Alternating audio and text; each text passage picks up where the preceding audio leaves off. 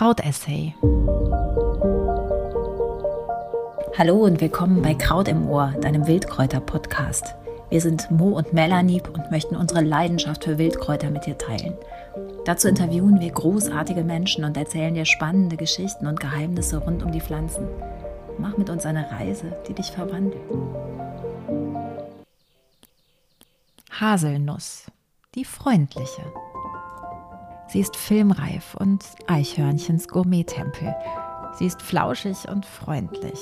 Sie zaubert Wünsche hervor und bringt Kätzchen zur Welt. Kein Zweifel, die Hasel ist eine kleine Sensation in heimischen Parks und Gärten. Viel zu wenig beachtet, von der Volksheilkunde an den Rand gedrängt und in ihrer Minimagie mit Megawirkung kaum wahrgenommen. Denn sie liebt nicht den großen Auftritt, das krasse Drama, wie unser Pflanzenfreund Holunder zum Beispiel. Wenn der Holunder einer Gothic Novel entsprungen ist, ist die Hasel eine Märchenzutat. Eine helle Mittlerin zwischen den Welten, eine freundliche Energietrasse zwischen oben und unten, die ihre wohltuende Kraft in ihrem schützenden Blätterdach über dir ausbreitet und die ihre kerzengeraden Äste reicht. Doch langsam und der Reihe nach nähern wir ihr uns, wenn sie uns im satten Sommer ihren Händedruck anbietet. Ein Handschlag unter Freunden, falls du eines ihrer Handteller großen, dick geäderten Blätter ergreifst und dich augenblicklich etwas Verbindliches durchströmt. Die kleinen Härchen der leicht rauen Blattunterseiten haften leicht an deiner Handfläche und bieten dir zunächst ihre bloße Präsenz an, was schon kräftig genug ist. Ohne allzu viel Fantasie dürfte der beherzte Händedruck mit der Hasel hängen bleiben und uns auf die Fährte einer wohlmeinenden Pflanze mit spannenden Schutzfunktionen führen. Die Hasel gilt von alters her, wie man so schön sagt, als guter Geist, der für Leben und Fruchtbarkeit steht. Blickt man allein auf die krassen Blattadern ihrer satt dunkelgrünen Blätter, die jetzt eben in meiner Hand liegen, merkt man ohne Zweifel, welcher Lebenssaft, welche Lebenskraft hier pulsiert. Die Blätter sind der Inbegriff eines Blattes, wie du es als Kind zeichnest. Leicht geschwungen, ein bisschen ausgefranst, eine Ahnung herzförmig. Du kannst sie übrigens ganz jung in der Frühjahrsküche nutzen, diese Blätter. Noch früher im Jahr koste von ihren Kätzchen. Die Hasel ist einhäusig, es gibt also weibliche und männliche Pflanzen während die weiblichen Blüten bereits im Februar ganz unauffällig ihre zarte Schönheit für sich behalten, hängen die männlichen Kätzchen dick und feist von den noch kahlen, blattlosen Zweigen und laden zu so mancher Küchendelikatesse ein. Du kannst sie als Mehl vermahlen und damit anteilsmäßig Kekse und Brot bestücken. Du kannst sie einlegen in Apfelsaft und Apfelessig mit ein paar Gewürzen und Honig. Du kannst sie als Tee trocknen oder gemeinsam mit ihren Nüssen und Hefeflocken als Parmesanersatz nutzen. Für Schleckermäuler bietet es sich an, weil Haselkätzchen recht bitter sind und sich dein Mund irgendwie beim Kauen zusammenzieht, bietet es sich also an, sie in der Pfanne Fett anzubräunen und mit Honig zu karamellisieren. Unfassbar lecker, etwa über einem Wintersalat und so schwelgen wir wieder am Buffet von Mutter Natur und schweifen mit dick gefüllten Backen ab. Denn eigentlich wollten wir uns ja weiter ihrer äußeren Gestalt nähern und springen zurück in den Hochsommer. Sie fängt mit ihren Blättern das Sonnenlicht. Wie kleine Dächer falten sich die Blätter übereinander und formen einen Schutzschirm gegen die Unbill von oben, wenn sich die himmlischen Schleusen öffnen und die Macht der Wetterereignisse und, vielleicht noch größer gedacht, des Schicksals erfahrbar machen. An meinem Gartenzaun bildet der Haselbusch mit seinen kerzengeraden Trieben so ein grün beblättertes Bollwerk nach oben, aber auch nach draußen. Eine Schutzpflanze, ein Apotropäon, wie man das nennt, das mich abschirmt, ohne abwehrend zu wirken. Sie braucht keine Stacheln oder Dornen. Sie liebt nicht die schicksalshafte Geste.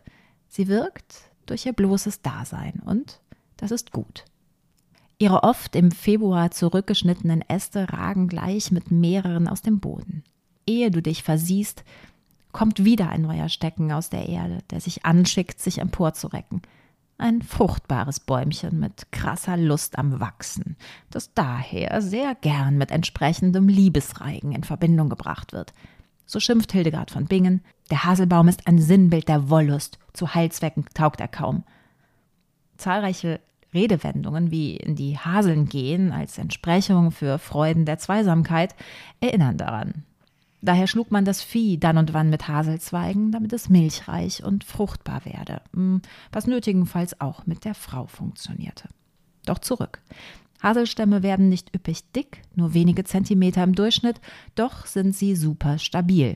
Ihre Geradlinigkeit und ihre klare Struktur legen eine weitere Spur in Richtung des Wesens der Hasel. Handschmeichelnd auch hier. Die Rinde ist angenehm glatt und kühl. An den Schnittkanten sehen wir helles Holz, das uns einen Blick in ihr Innerstes verrät. Und da ist sie, nicht ausgehöhlt mit Blick in Richtung Höllenschlund wie beim Holunder, sondern flächig gefüllt mit hellem Holz, das aus alten Ästen stets neu austreibt. Ein wuchsfreudiger Lebensbaum im Wortsinn. Markant auch ihre Stabilität, ein Statement für ihre Gegenwart. Nicht biegsam wie die Weide oder mit der Birke, mit der sie übrigens verwandt ist, sondern hart und aufrecht, was schon Menschen in der Mittelsteinzeit auf die Idee brachten, mit ihr zu bauen. Die geschnittenen Äste liegen pfeilgerade da, leicht purpurn schimmernd und uns endlich in die Tiefen ihrer Geheimnisse einladend. Folgen wir der Hasel in ihrer Stärke, ihrem Schutz und ihrer Fähigkeit, aus einem Aschenbrödel eine Königin zu machen. In der Tat, sie ist eine Märchenzutat, die wir alle als Kinder im Ohr hatten. Kennst du sie noch? Erinnerst du dich noch an die Geschichte vom reichen Manne, der drei Töchter hatte, eine davon von einer guten Mutter, die in der neuen Patchwork-Familie das Nachsehen hatte und nur das Aschenputtel genannt wurde? Die Stiefmutter und ihre Stiefschwestern schikanierten sie, wo sie nur konnten, und ihr einziger Wunsch war ein Zweiglein, das ihr Vater ihr von einer Reise mitbringen sollte, und es war, wie die Grimms so schön erzählen, ein Reis von einem Haselbusch. Aschenputtel dankte ihm, ging zu ihrer Mutters Grab und pflanzte das Reis darauf und weinte so sehr, dass die Tränen darauf niederfielen und es begossen. Es wuchs aber, also dieses Reislein, und warb ein schöner Baum. Aschenputtel ging alle drei Tage dreimal darunter, weinte und betete, und allemal kam ein weißes Vöglein auf den Baum, und wenn es einen Wunsch aussprach, so warf ihm das Vöglein herab, was es sich gewünscht hatte. Wir kennen den Fortgang der Geschichte. Aschenputtel bleibt ans Haus gefesselt und muss Linsen sortieren, als ihre gehässige Verwandtschaft sich auf den Ball des Königssohns vorbereitet. Doch die Macht des Himmels und der Hasel greift ihr dreimal unter die Arme und der von uns längst vergessene Zauberspruch lautet Bäumchen rüttel dich und schüttel dich, wirf Gold und Silber über mich und aus dem grauen Gewand des in Asche lebenden Mädchens erwächst das Schönste, was je ein Auge geschaut hat. Und nachdem die berühmte Story mit dem verlorenen Schuh den Prinzen auf die Spur des Aschenputtels geführt hat, bezeugt der Haselstrauch, in dem zwei Täubchen sitzen, die Rechtmäßigkeit der wahren Königstochter. Auch märchenhaft schön ist die unvergessene Verfilmung des Stoffs im Weihnachtsklassiker Drei Nüsse für Aschenbrödel, einer tschechischen Verfilmung aus dem Jahr 1973. Hier noch augenfälliger dargestellt, finden drei verzauberte Haselnüsse den Weg zum armen, aber zum dahinschmelzen aussehenden Aschenbrödel wie die Schneeflocken, die es stets umtanzen. Und eider Daus, was für Nüsse. Da schält sich aus der harten Schale ein prachtvolles Ball und später ein Brautkleid, das sich bis heute tief in meine romantische Seele eingegraben hat. Wer es auch noch musikalisch unterfüttern möchte, lauscht mal auf YouTube den glockenklaren Stimmen der Dresdner Spatzen und ihrer Ode an die drei Haselnüsse. Kaum augenfälliger erleben wir hier die Hasel in ihrer offenkundigen Zauberhaftigkeit. Übrigens ein wunderbarer Beleg dafür, wie intensiv Pflanzen mit der Lebenswelt von Menschen verbunden gewesen sind und ihre Geschichten und Geschicke bestimmt haben. Die Hasel gilt als Pforte zur Anderswelt, als Kontaktpflanze in die Welt der Naturgeister. Unsere erste äußere Annäherung führte uns bereits klar vor Augen, wie energiegeladen die Hasel ist, so dass es kaum Wunder nimmt, wenn wir ihre Stecken als Wünschelruten nutzen. Sie spürt Energiefelder und Wasseradern in der Erde auf, was uns Herr Plinius aus der Antike bereits bezeugt. 2000 Jahre später berichtet uns noch ein Pastor aus Mecklenburg aus dem Jahr 1904. In der Johannisnacht wird vom Haselstrauch die sogenannte Wünschelrute geschnitten, welche die Stelle in der Erde angeben soll, wo Geld und wo Wasser ist. Einen Versuch auf Wasser habe ich selbst hier gesehen, den ein Rentier aus Wismar ausführte. Man erzählt sich auch, dass ihre Äste Krankheiten aufnehmen, Warzen zum Beispiel oder Fieber. Oder wer an einen verrufenen Ort muss, nimmt eine Haselrute mit. Haseln zählen auch zu Grabbeigaben.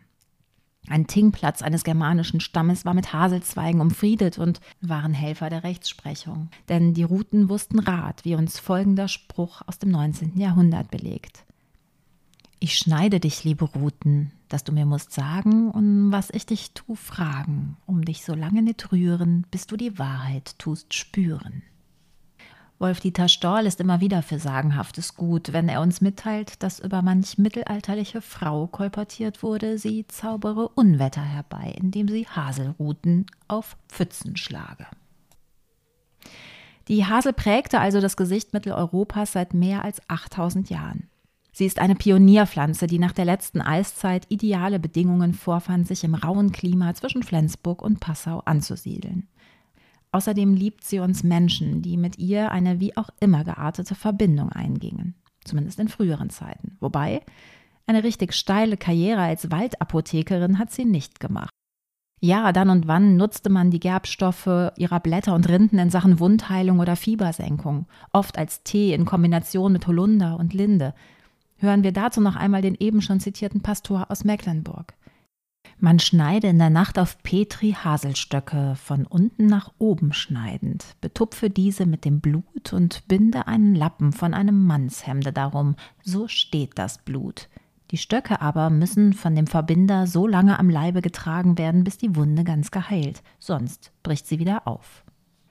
Doch in erster Linie waren es ihre Früchte, die wunderbaren Haselnüsse, für die sie geschätzt wurde.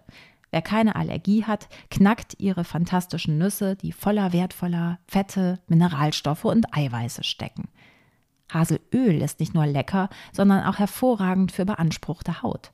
Die Vitalität der Hasel, die wir eingangs regelrecht spüren konnten, dringt auch in unsere Haut ein, wirkt Faltenbildung entgegen und hält uns jung und straff. Sie schützt uns also nicht nur von oben oder nach draußen, sondern auch nach innen und nach unten. Richtig krass ist die Geschichte mit dem Haselwurm. Wer einen Haselwurm besitzt, kennt alle Eigenschaften der Kräuter. Ihn fliehen alle Geister. Er kann sich unsichtbar machen und ist unverwundbar. So erzählte man sich von Paracelsus. Wie bitte? Nun, der sogenannte Volksglauben will wissen, dass besonders unter Haselsträuchern eine weiße Schlange mit goldener Krone lebt, die weise Menschen etwa mit Hilfe von Beifußpulver in Schach halten. Ein drittes Zitat dazu von unserem Gewährsmann aus Mecklenburg, der uns einen Beleg aus dem frühen 20. Jahrhundert dazu liefert. Nimm einen Haselstecken, der ein Jahr alt ist, und ziehe damit um die Schlange einen Kreis. Die Schlange muss in dem Kreise sterben. Auch fliehen die Schlangen vor dir, wenn du den Stecken bei dir trägst. Das rückt die Hasel, den Haselwurm und die Schlangenstory in die Nähe von Basilisken. Tja, dem begegnen wir nicht zuletzt in Harry Potter. Der Basilisk ist ein mythisches Tier, das als König der Schlangen gilt und ziemlich übel drauf ist. Harry Potter hat aber die wundersame Eigenschaft, die Sprache von kriechendem Getier zu verstehen und ihn sogar befehligen zu können. Die Märchen, Mythen und Legenden sind interessanterweise voll davon. Nochmal die Grimms im Märchen Die weiße Schlange. Kaum aber hatte das Schlangenfleisch seine Lippen berührt, so verstand er die Tiersprache und hörte, was die Vögel vor dem Fenster zueinander sagten. Die Schlange, wohnhaft nicht zuletzt unter dem leise weisen Haselstrauch, gilt als Symbol für die Fülle des irdischen Wissens, wie uns schlussendlich noch die Sache mit dem Merkurstab verdeutlicht. Man erzählt sich, dass Merkur es leid war zu sehen, wie Menschen miteinander kämpfen. Daher berührte er sie mit seinem Haselstab, um den sich zwei Schlangen wanden. Daraufhin entdeckten die Menschen ihre Sprache und wurden klug. In der Kulturgeschichte finden wir diesen Stab als Symbol des Heilens, der Diplomatie und des Handelns. In Stein gemeißelt oder auf Zeichnungen skizziert als sogenannter Äskulapstab oder Asklepios-Stab, den sich der pharmazeutische Stand auf seine Fahnen schreibt. Auch das allgegenwärtige Dollarzeichen leitet sich davon noch ab. Wie sind wir da bloß drauf gekommen? Wir haben uns einem üppig grünen, beblätterten Strauch genähert, den viele maximal mit seinen Nüssen für die Weihnachtsbäckerei in Verbindung bringen. Dabei hat er so viel mehr verdient. Die Hasel ist eine fast zu selbstverständliche Freundin am Wegesrand. Nahrhaft und nützlich, den langen Atem der Kulturgeschichte in sich tragend und sich zu ihren Wurzeln in Wurmform zusammenrollend. Eine Schutzpflanze gegen die Mächte von oben, die Gefahr von außen und ein Heilmittel von innen. Ihre Energie ist fast beispiellos. Sie macht sie sichtbar in ausschlagenden Wünschelruten und voll behängten Ästen voller zartschmelzender Früchte in harter Schale. Und sie zaubert sachte und macht geheime Wünsche wahr, wenn wir uns ihr demütig und dankbar nähern. Bäumchen, rüttel dich und schüttel dich, wirf Gold und Silber über mich. Das war ein weiterer Krautessay in deinem Wildkräuter-Podcast Kraut im Ohr. Vielleicht hast du ja jetzt Lust auf ein paar Haselnüsse oder das Märchen vom Aschenputtel. Schau in den Shownotes nach einem Rezept und wenn wir wünschen dürften, wünschen wir uns von dir einen freundlichen Like. Ganz vielen Dank und alles Gute von Mo.